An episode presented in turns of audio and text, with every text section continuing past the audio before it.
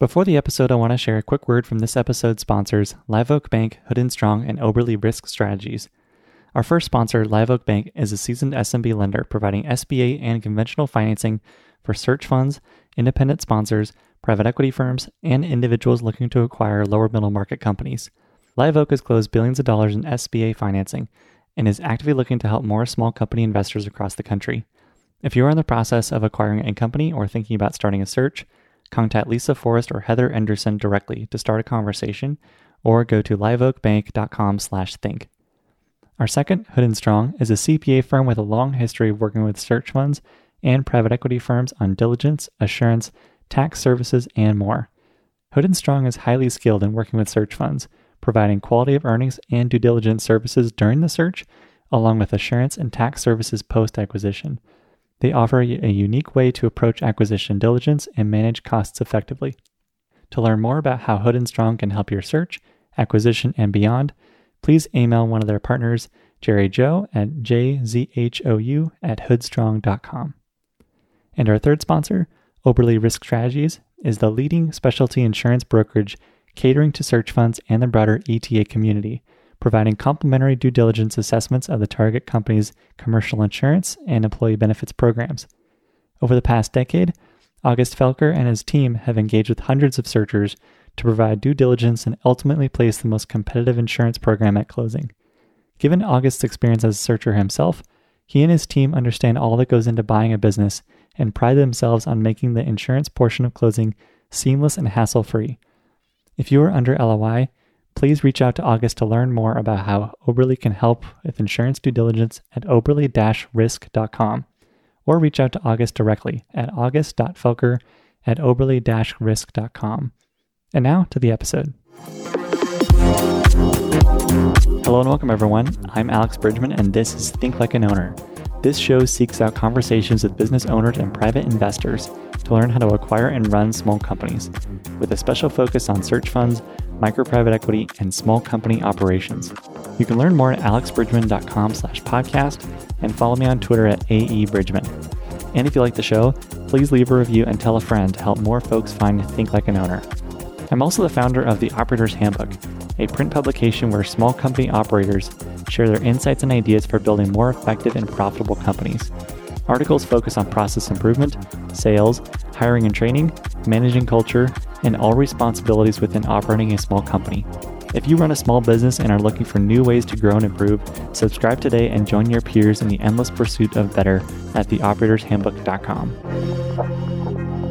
My guest in this episode is Peter Kang, who co-founded a digital branding and design company focused on direct-to-consumer e-commerce called Barrel. For longtime listeners of the podcast, the name Barrel may sound familiar. Barrel was one of the original sponsors of Think Like an Owner as we became a weekly podcast. Today, Barrel is no longer a sponsor and thereby doesn't pose a conflict of interest, which allows us to share Peter's exciting and fascinating personal story on the podcast. During our discussion, we covered the founding of Barrel, big moments in their growth cycle, which includes designing the annual report pages for large public companies, how Peter realized he as an owner didn't need to be the salesperson for the company, and how they allocate excess capital at Barrel. Enjoy. It's great to see you, Peter, and have you on the podcast. As an original sponsor of the podcast, it was fun to get to know you that way, and it's been fun to get to know you, even get to meet you as well. I haven't gotten to meet many people on the podcast, so the trip to New York was really fun with you, me, and Nick in your office. That was great to get to know you and chat with you for a little bit, so I'm excited to have you on the show. You gave us the background at our meeting, but I'd love for you to share it again on the podcast. Maybe I'll kind of go back to when I first kind of even got into the type of business that I'm in now. It was actually back in high school, actually maybe even middle school. I was really into designing websites. And this was back in the days of mid nineties. So we were on A O L at that time and got exposed to like the Mosaic browser and Netscape. And this idea of being able to make a website using H T M L was really fascinating. So I ended up teaching myself how to use tools to do some graphics and then also put together things using H T M L, and got some pages up for friends, just kind of silly things. But that really stoked my passion for being able to create websites. And this continued throughout high school. I was just making random websites for different things. One example was like, I used to publish a monthly magazine for teens. We just covered different topics, and I was like the publisher and also the editor, and it was like really fun to get friends and myself to write articles and put it up online. That was a great practice. And then we also had a, a three-on-three basketball league where the highlight of that was a website where we publish stats of every game and then also write little recaps, take pictures of it or videos and put it up there too. So this is all kind of the fun stuff. So from that age, I was like, hey, this is exciting. I love doing things online, making things for people to come and check out. And so that carried over so that when I was in college, I went to Columbia here in New York, and I ended up meeting someone who ended up becoming my co-founder, Se Wook. And the two of us, we met through a club. It was a cultural club at Columbia called the Korean Students Association. So we're both Korean Americans. One thing that we had in common was we both were passionate about making websites. And so the two of us would go nuts making all kinds of websites for the club. And then once that wrapped up, we were like, hey, let's continue to collaborate, make websites for others, maybe make some money while we're doing it. As students, if you get even a few hundred bucks to do websites, it's nice kind of beer money or whatever it might be. And so we ended up forming a partnership early. And I'm a couple of years older than Se Wook, so I ended up graduating. And in those days, the kind of main thing, you get your Ivy League degree and, you know, you go a few paths, and investment banking was one of the main paths that a lot of folks went into. And so I ended up working for a year at Lehman Brothers in the C D O banking group. So this is all the mortgage-backed securities that we would be structuring at the time. But while I was working there, I still was talking to Se Wook almost every day, and we'd meet up on weekends and make websites because, you know, that was still the thing that I was really passionate about. We had some freelance clients, and even if I was like putting in seventy to eighty hour work weeks at Lehman, I'd still be super stoked to come home on Friday and start working on websites and work on it all through the weekend with Se Wook. And so I knew like by the time like my one year was up at Lehman and bonus time was coming, I was like, hey, I made up my mind. I was like, I'm going to quit, and I think we should give this like website thing a go. And Se Wook was game for it. So we incorporated Barrel. This was back in two thousand six. I quit working at Lehman, got my bonus, which, you know, helped kind of give a little cushion for like what I wanted to pursue for the next year at least. I was like, hey, if it doesn't work out, I could always go back to something in the corporate world. But we've been at it since. And so this past summer, we just celebrated fifteen years of being in business. And our focus primarily has been on website design and development.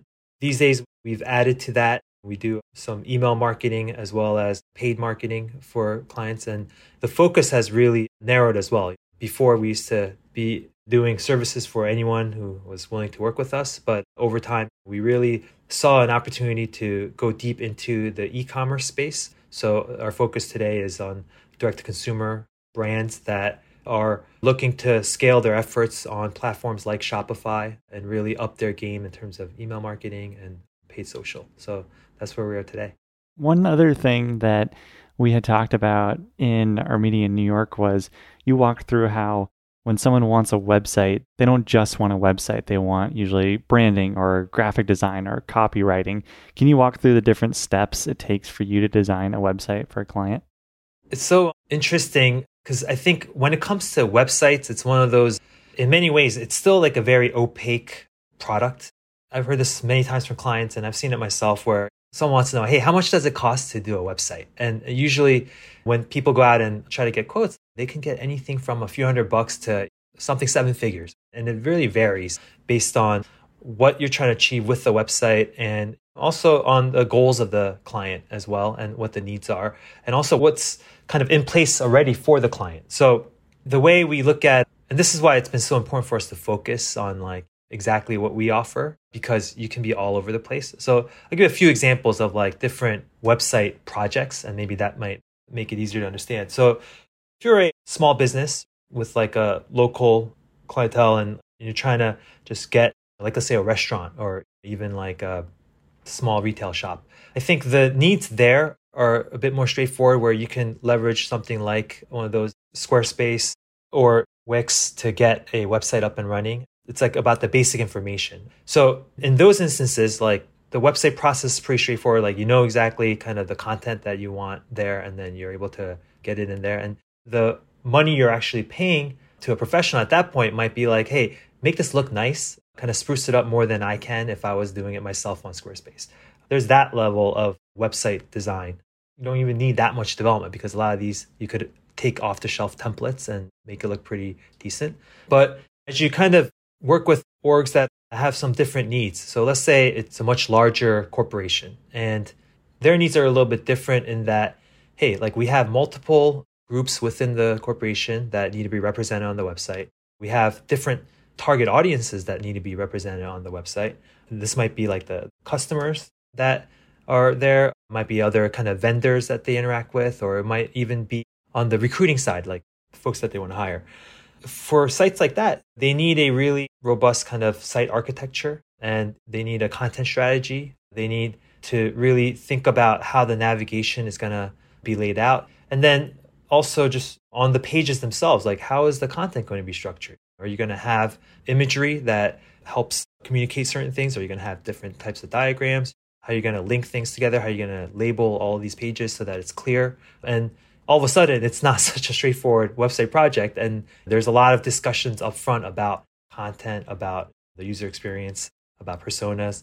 And so that quickly turns into many months of discussions. And once you have multiple stakeholders representing different departments and people want different things represented on a homepage, it's even sometimes there's the work, but then there's also the coordination amongst the people collaborating on this project that becomes as important as the work as well. So as we've worked on larger and larger scale websites, it's more of this kind of project. And, and then once you kind of roll in the element of functionality like e-commerce, where then now you're talking about integrating with other systems, you're talking about the flow, the purchase flow, how are payments being handled, you know, how's kind of the automation of the emails. It just gets getting deeper in terms of the type of things you need to think about, the type of people that are involved that you need to continue to coordinate with. So that kind of captures some of the ranges of websites. And so just actually going back to what you're talking about is like when someone says, I need a website, it's like, that's the start. It's never like, okay, cool, give me X dollars and I'll make it for you. It's the start of a conversation of, okay, like, what are you trying to accomplish? And a lot of times we've learned that like the website is just the initial thing, but that what they really needed was a new brand strategy. What they really needed was a content shoot to really recast how their products are shown. Or what they really needed was an organizational transformation that is much bigger than what the website could possibly do. Can you talk about how you discovered that direct-to-consumer e-commerce brands could be a niche for you? Was there a kind of a light bulb moment you can remember? It was more of a gradual realization, but there were some key moments. So one thing, I think in hindsight, we were pretty lucky. We were early adopters to Shopify. So this is back when like maybe it's almost ten years now, we needed an e-commerce solution, a lightweight e-commerce solution for a client. And we came across Shopify and we're like, all right, this is cool. It's easy to kind of customize. And so we were able to do some early work there. It was great because we were able to kind of push Shopify to do things beyond the kind of the initial templates that were in place. And so we were able to make some cool experiences with Shopify. That allowed us to kind of make a name for ourselves with even folks at Shopify who are kind of sending us leads. And then also just, you know, as Shopify started gaining more notoriety, like folks would be like, I need a really great Shopify site made. And then Barrel would come up in conversations. And so I think that momentum kind of allowed us to think about positioning ourselves to work more with these brands. And then, you know, over time, like just there are a few kind of a string of clients. You start winning deals that are like more focused in direct-to-consumer e-com, and like you realize maybe we should go deeper and deeper instead of kind of splitting our attention between this and that nonprofit website or that tech company website, which we may or may not win. Like if we just went deeper into this, chances are we're more likely to win these deals. And so it almost became like a bit of a flywheel that encouraged us to go deeper. And over the fifteen years of running Barrel, you remember distinct phases of Barrel as a business. So were there different periods of time where the business had to dramatically change to advance to the next phase? Absolutely. So yeah, a few key moments come to mind. And one thing I just want to make a note of is like, looking back on it today, there's going to be a very distinct kind of bias or slash I'm going to interpret the history, the narrative in a way. But I always think about that because fifteen years from now, I'm sure the story will be a little bit different. But looking back at it today, one moment was definitely the day that we had a client that was in the solar energy space, small startup. We had done like a logo design, a website for a few thousand dollars, but then they started gaining traction. And I remember getting a call from the founder being like, hey, want to do like forty thousand dollars worth of work for the next like six months. And we're just kind of like, whoa, that means we can hire like an intern to help with the work. So that was like one kind of key pivotal moment where we went from being the ones doing the work to kind of finally having enough of a runway from a contract to hire someone to help. And then the next kind of step up was when the iPad came out. This is, I think, twenty ten. The big thing with that was, so Flash, maybe listeners might recall, Adobe Flash was it's a language, I guess. It's a way that people made websites back in the day. And it was a cool kind of flexible language that let you do crazy animations on the web. But once the iPad came out, the browser on the iPad just didn't support Flash. And overnight, what happened was C E Os of Fortune five hundred companies were all given iPads to carry around because it was a cool new thing and you look at stuff on the iPad. What happened was overnight, like all these websites that they needed to view that were built on Flash became obsolete. And the biggest part of that that was impacted was the annual reports, because all the annual reports for these big Fortune five hundred companies were done in Flash. And when the iPad made that a no-go, there was a sudden demand for these H T M L five animations done using H T M L. We never really did much in Flash, and we always try to do things through H T M L. And so that kind of gave us the opportunity. We were actually subcontracted by an agency. It's like a media communications company focused on annual reports. And like within a span of six months, we ended up doing the annual report websites for Goldman Sachs, G E, Blackstone, PepsiCo, like American Express. It was like, imagine going from doing like five to ten thousand dollars websites to doing fifty plus K websites just all across the board. And we were like a four or five percent team then. And just, I needed to scale as much as possible. So I remember posting stuff on Craigslist and just like calling anyone I knew to come and help give us a hand as we need to get these sites. And remember, all the annual reports come around the same time. It was like such a mad rush. And I just remember the team blowing up from like four people to twelve to twenty. And we were just like flush with work, cash, and had to grow up overnight. And so that was a pivotal moment. And then I'd say like the next one, just kind of fast forwarding, that happened maybe I say year four or five of Barrel, but like, I think it was a blessing and a curse at the same time, because that rapid growth and those kinds of like relatively lucrative kind of contracts kind of spoil us a little bit, but it made us grow without really being deliberate about what growth meant. And we were so ill-equipped just as managers, as leaders, just did not know how to run anything. We're still in our mid-twenties by then and just like still clueless about so many things. And so I'd say there was like almost like a period of things plateaued. We just couldn't break out of a certain level of like revenue and profit. And there were just kind of operational challenges. And it just felt like we were hitting a wall for several years. And a good turning point was around like twenty fifteen, sixteen is like when we started committing ourselves to like really reading. That was like a big thing. Like, hey, let's like learn how to run a business, how to be good managers, how to do all these. And it's just like, let's just keep at it with educating ourselves. And that was really when we kind of learned a lot of these concepts around positioning, around being able to focus, being able to structure our business in certain ways, being better managers, thinking about the client experience, team experience, all those concepts started to come into place. And so the last, you know, I'd say five or so years have been, it just felt different. The energy has been different. It just feels like we've been leveling up every year since. And so I almost feel like, if anything, the first ten years were like a slow learning period. And then the last five has just been an accelerated period for us. I'd be curious, what are some of the books that you found the most value from? There are tons. I'd say if I was to reflect back, one book that I always keep going back to is The Fifth Discipline by Peter Senge. The subheading is The Art and Practice of the Learning Organization. And so it's a book that I've gone back to time and time again. It's about systems thinking. It's about understanding. This idea of like being a learning organization means like You're not looking to cast blame. You're not focusing, zeroing in on a problem and trying desperately to fix it in a reactive manner. But instead, you're able to take a step back, understand how the whole is operating with all the different kind of inputs from different parties and the different incentives that exist for others involved, and trying to make high leverage decisions that really can move you in the right direction. And so it's just like such a light bulb went off when we kind of started to grasp that concept, because for such a long time, like running a business felt like a whack-a-mole kind of a thing. A problem happens, you just, you go at it hard and trying to fix it, deal with it. And then before you know it, another problem pops up. And so it feels like you're fighting fires all the time. That's at least, we're always kind of joking, oh, like we should have like an F D N Y hat on because we're just fighting fires all the time.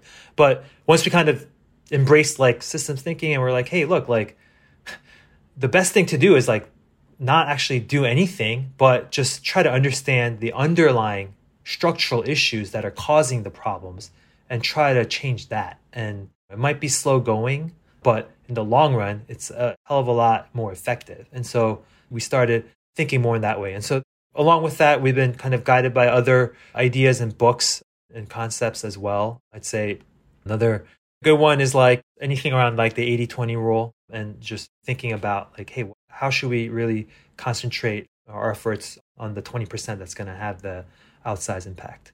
Are you willing to share any of the structural problems that you encountered and eventually solved in your business?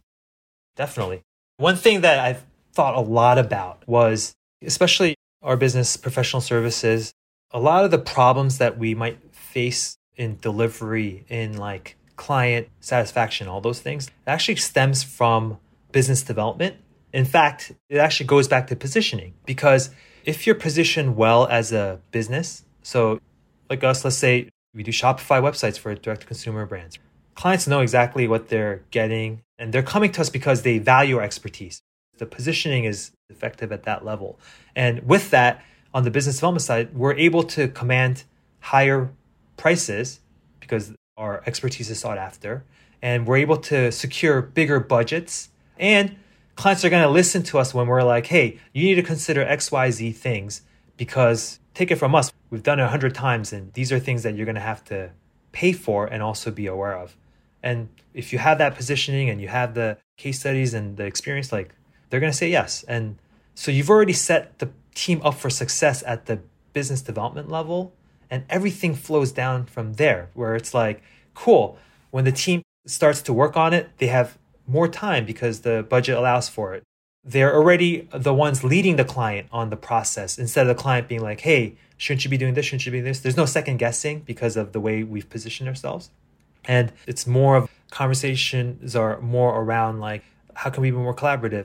It's the relationships on a much better footing as a result. And so for the longest time, we used to just try to figure out, hey, why isn't this project profitable? Maybe if we like did this faster, or like maybe decrease the number of deliverables or whatever.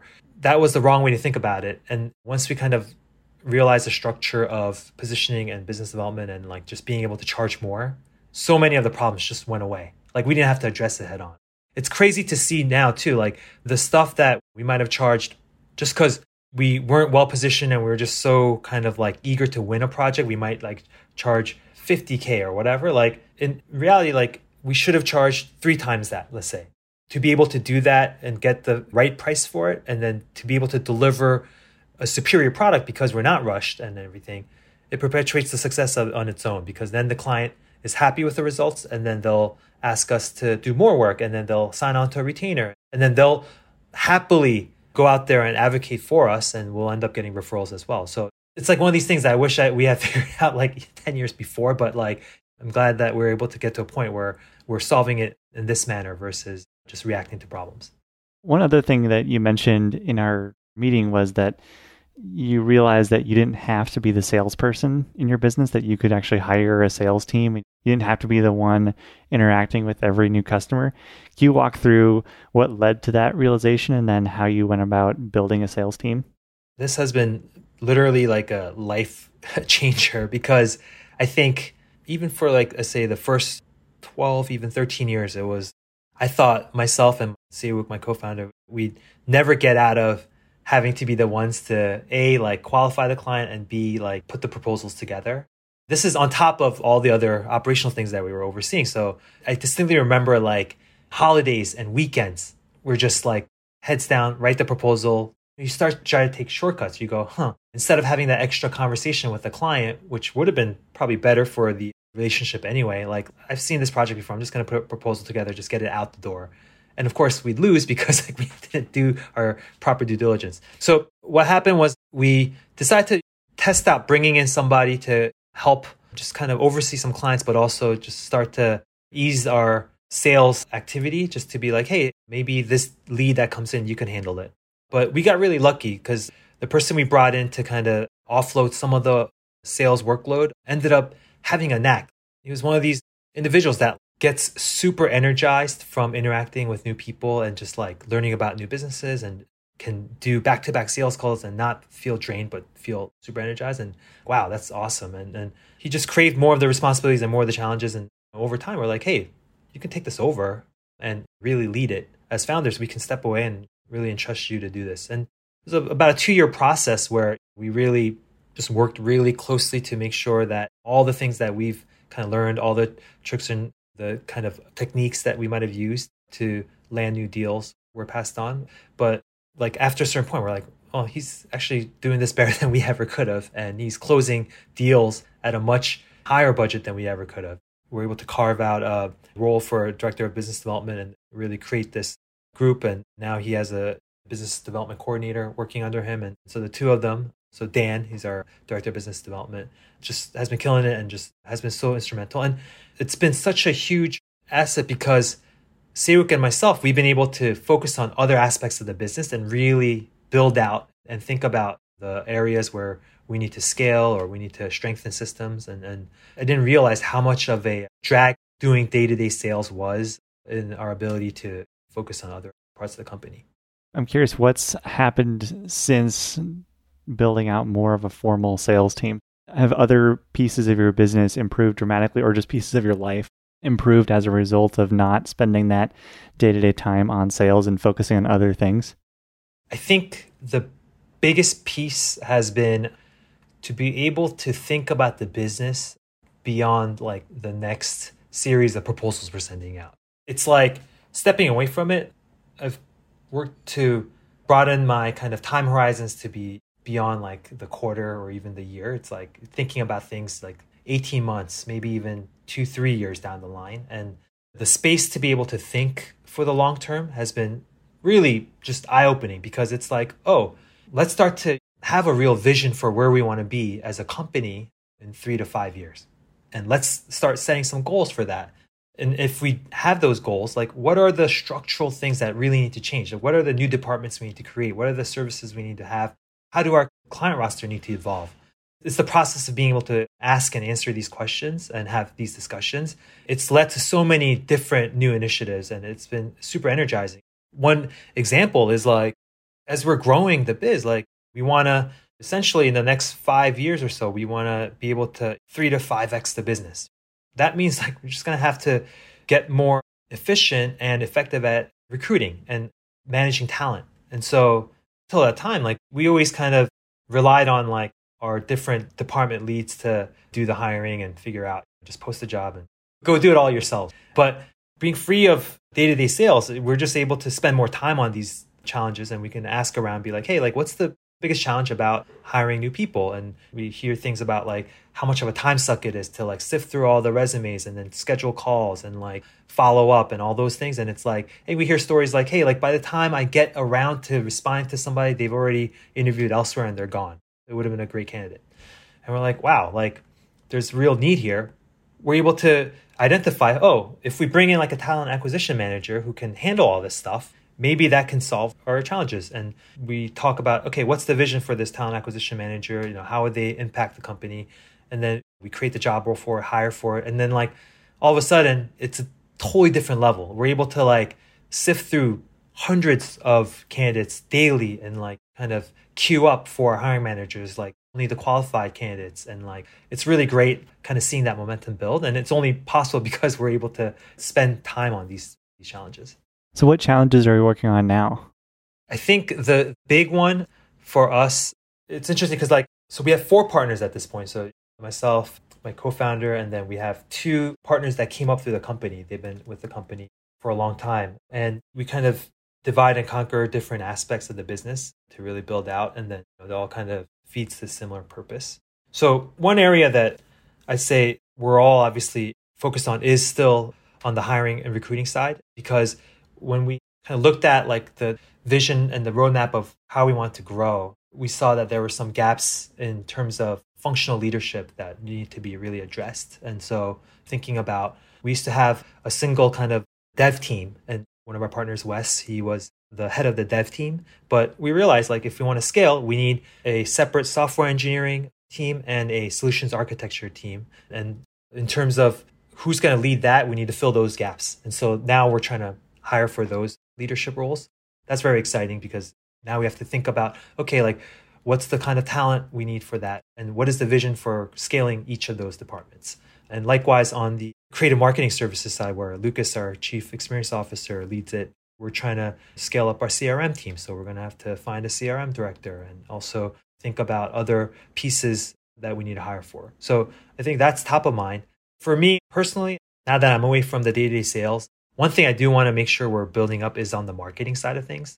And this is marketing for Barrel. So as an agency, like, are we getting in front of the prospects, the right prospects? And are they aware of what we're able to achieve for them? And so this is trying to put together like a more robust infrastructure for posting on social more frequently, just upping the kind of number of email newsletters we send, maybe getting more, growing our email list. Also just being able to position ourselves with different events and collaborations with different folks to make sure we're getting in front of the right people. That's like my focus right now, is to make that a much stronger part of the business. And then it'll be reflected by the number of quality leads that we get on a regular basis. Is there a part of your business you're dying to share that I haven't asked you about yet? In terms of the evolution of the business, one thing that's exciting is this is kind of a solution born from a challenge that we faced. So being around for fifteen years, you you accumulate a lot of different types of clients. And so we have a pretty sizable book of like legacy clients that no longer fit our positioning, but we've still just done work for them. A lot of it is like website support and maintenance work. And these clients, they're great to work with, but the type of work that we're doing for them, it almost becomes a challenge to staff our core team on these projects because they're so focused on like doing a Shopify website. But then these other clients might be a nonprofit or like a real estate company that have different needs. And so one thing that we decided to do, and this is happening very soon where all the structures are in place and it officially happens next week, is we spun out a new company. So we created like a holding company structure. And, and so Barrel is one of the companies there. And then this would be a new company that would be focused just on support and maintenance contracts. And the main kind of focus or channel for them would be helping other agencies kind of offload their support and maintenance contracts and be supported that way. And so we're seeding it with about fifteen clients coming over from Barrel. We're already getting a sizable amount of interest from other agencies that are really excited to leverage this company. So is this going to be a different company entirely that will have its own client base even outside of Barrel? Exactly. Yep. So the company is called Vaulted Oak. The way that we're going to really work with Vaulted Oak is we're going to continue to do websites. Let's say when we do a Shopify website for a client. Now, afterwards, a lot of clients have ongoing needs, but some of them don't need as many hours to do work with us. And one thing we've learned also beyond just the legacy clients is that when clients have needs that are like under a certain number of hours a month, it's really hard for us to staff to. It's really hard to like get our team assigned to like ten hours of work a month or anything like that. We're just not set up to do that well. So unless it's like at least one hundred hours a month, we really can't handle the requests that come in that are too small. So Vaulted Oak would actually be a great partner for Barrel to be able to take on those contracts. And if at any point those contracts end up going north of one hundred hours, then Vaulted Oak will kick it back to Barrel because we're set up to handle those better. But Vaulted Oak would also be taking on these contracts from other agencies and then growing their revenue as well. I'd be curious, where do you see reinvestment opportunities Is it through just team building and these other spin-off companies that you're doing, or are there some other places that you've found that are pretty fruitful? So I'm glad we can touch upon this, because a lot of this is like capital allocation, which, you know, always top of mind for me these days, especially. So just to take a step back, one thing that we started doing, that's about five years ago, is we embraced profit first. It's kind of a method. I don't know if you've heard of it. It's based on a book by this guy, Michael Michalowicz. And it's a way of kind of running your business. He's geared it towards like small businesses and entrepreneurs starting out. And it's almost like kind of way like you would run your personal finance. You know, like when you get a paycheck, like you just make sure like certain amount just goes to retirement, certain amount goes to like certain costs, and you just don't think about it. You automate your finances that way. You do that with the business too. So you go, okay, revenue comes in and X amount, you might like subtract out the subcontractor costs that might have gone out. But then after that, you go, okay, whatever's come in, I'm going to take a percentage of it for owner's comp. And then I'm also going to deposit a certain amount into profit. Like whether or not we're profitable, we're just going to take money out and assume that it's profit. So let's say I go, hey, no matter what, how the business is running, like I'm going to put ten percent of all the money that we collect in the last two weeks into a profit account. And it just goes out. And you do this, so then every two weeks, you're paying out owner comp out of the revs. And then you're also depositing a percentage into a profit account, which you then pay yourself out of every quarter. What this does is like, it forces you to realize, because at the end of making all these subtractions, you're left with a certain amount of money to pay all your expenses. And if you can't pay your expenses, you're not running your business well. Basically, that's the premise. And like, you have to cut costs and you have to be more efficient. And so at first we adopted this because frankly, we weren't really profitable. We were just struggling a lot because we were solving problems by like overhiring or doing things that maybe we shouldn't have, or taking on projects that were too low budget.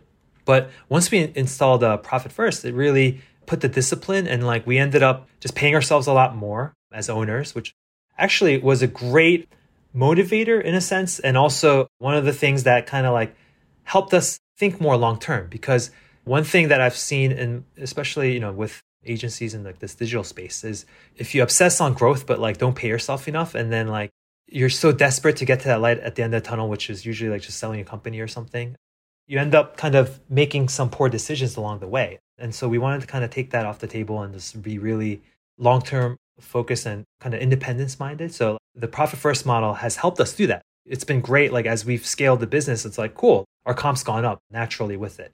And our profit distributions every quarter is awesome too. Like you just take it. But this is the crazy thing. Even after all of that, we still have like excess capital. So it's like, how do you deploy that stuff? Most of it has been Yeah, like reinvesting to grow Barrel, because I think there's room for Barrel to continue growing, and we can easily, like I said, three to five X in five years. But even with that, like I like to diversify a bit. So like we'll take some streams of that profit, and we've created a separate fund for partners that's minimal, but like it's actually added up. And one thesis I've always had that I really want to act on was, hey, like as an agency working in like digital and marketing, we're early adopters of really great technology tools and things that we're probably going to be ones to try it out before it's widely used. And so we have in many ways front row seats to a lot of these things. What if we had invested in those companies all this time? I even wrote a blog post where I just kind of hypothesized, hey, if we had like invested in Adobe when they went kind of SaaS and all that stuff, how much would that stock have grown over that time? It was like answers a lot.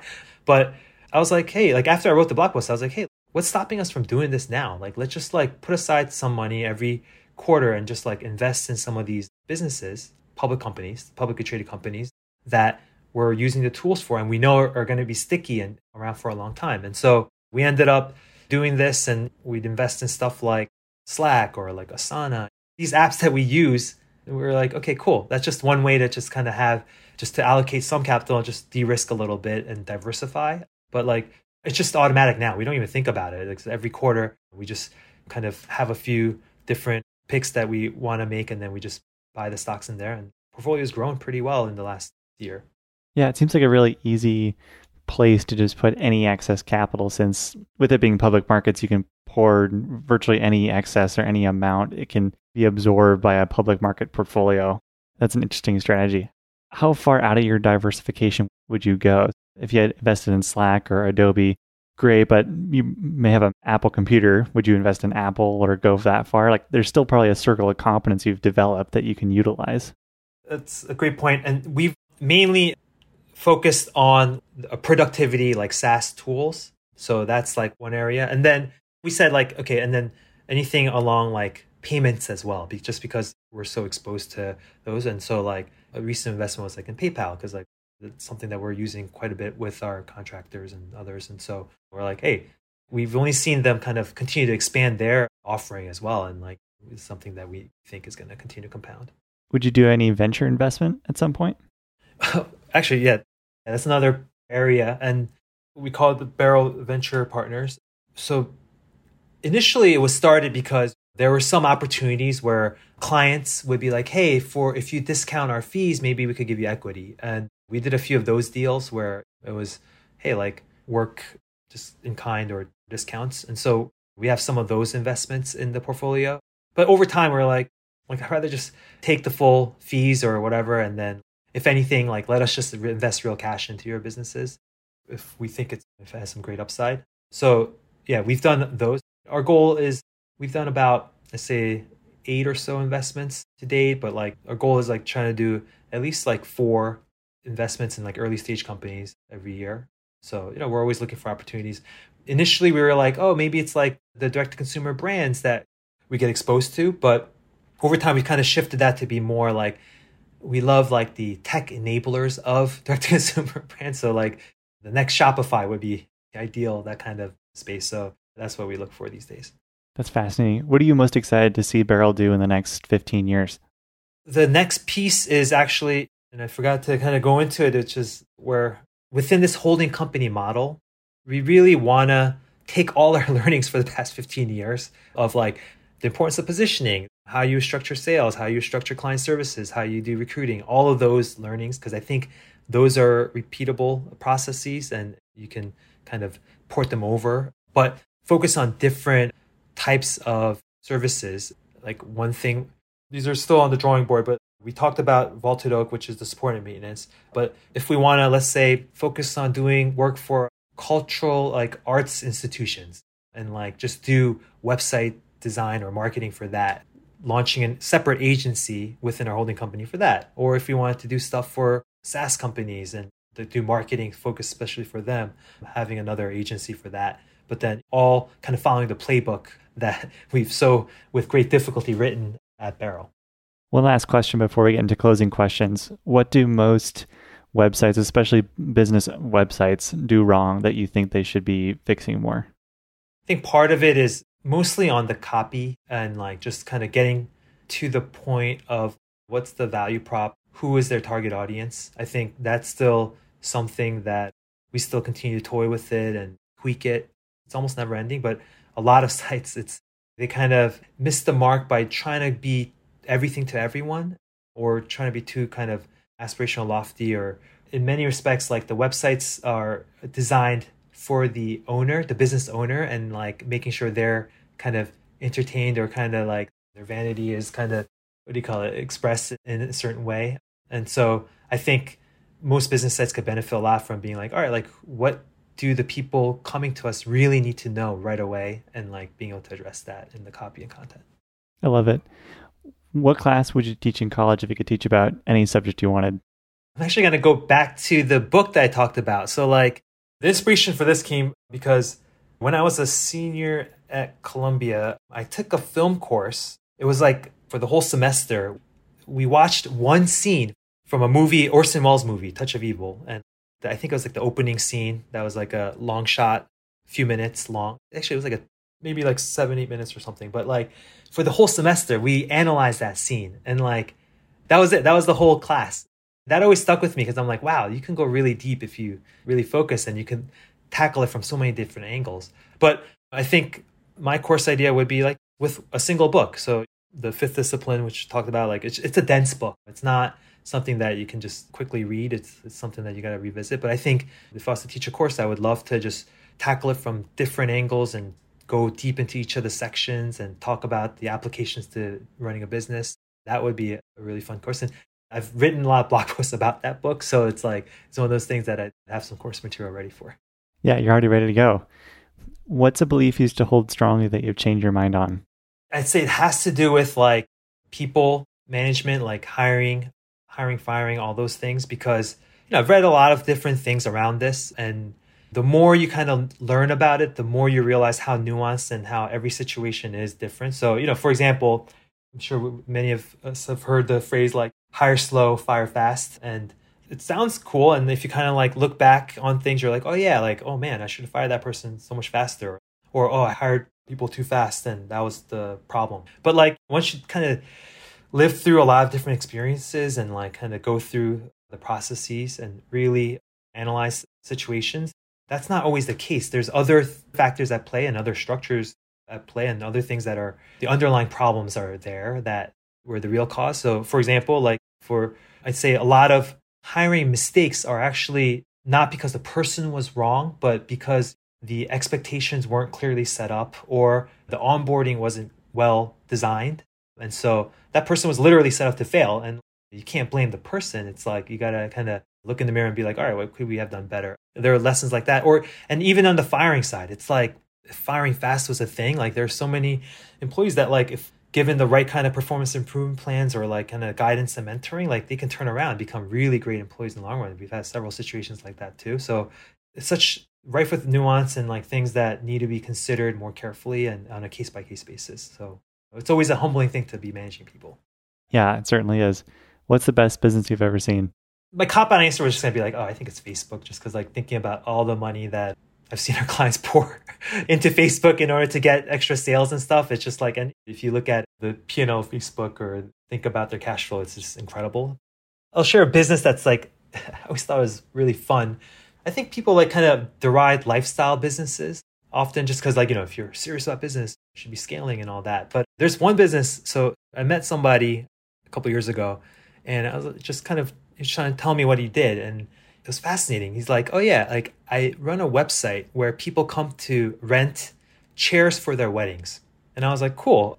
It's like a very specific kind of chair that he's like page one on Google. And he's been like this for, I don't know, five, ten years.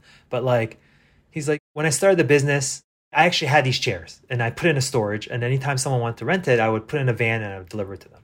But like over time, I realized like, I mean, first of all, like, that's a lot of work. And like, if there were multiple parties going on at the same time, like I couldn't do them. So he's like, I just fired myself as the fulfiller of that. And I just became the middleman. Basically leads come in and he would have multiple folks that would just fulfill the order. And he would just take the cut of the cost of renting these chairs. He's like, yeah, all I do now is it's about three to four hours of work a week. And it's afforded him a living. And most of the time he's spending with his kids and he plays tennis like five times a week for hours. And it's like, what a great life. And he's like really leaning into the lifestyle business. And it's a thing that he's made it work. And I was like, that's fascinating. It's just like, it's so niche. It's like wedding chair.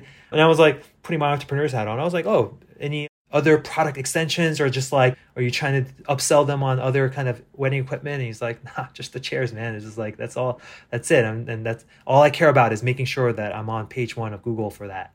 What kind of chairs were they? Were they like really specific wood, like a certain wood design or something? Or there's like a keyword. It's like an Italian word design that like all folks getting married were supposed to kind of know. And it's that specific chair that is requested for these, for weddings.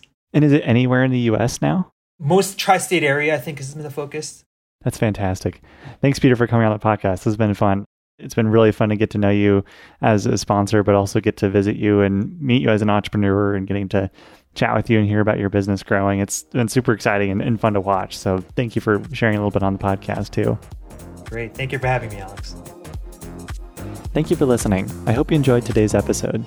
If you enjoyed the show, please consider leaving us a review and telling a friend to help more folks find Think Like an Owner. I also want to thank our show's sponsors, Live Oak Bank, Hood and Strong, and Oberle for their support. For full episode transcripts and more information, please visit our website at alex bridgman dot com slash podcast. And if you want to learn more about The Operator's Handbook, please visit us at the operators handbook dot com and join your peers in the endless pursuit of better.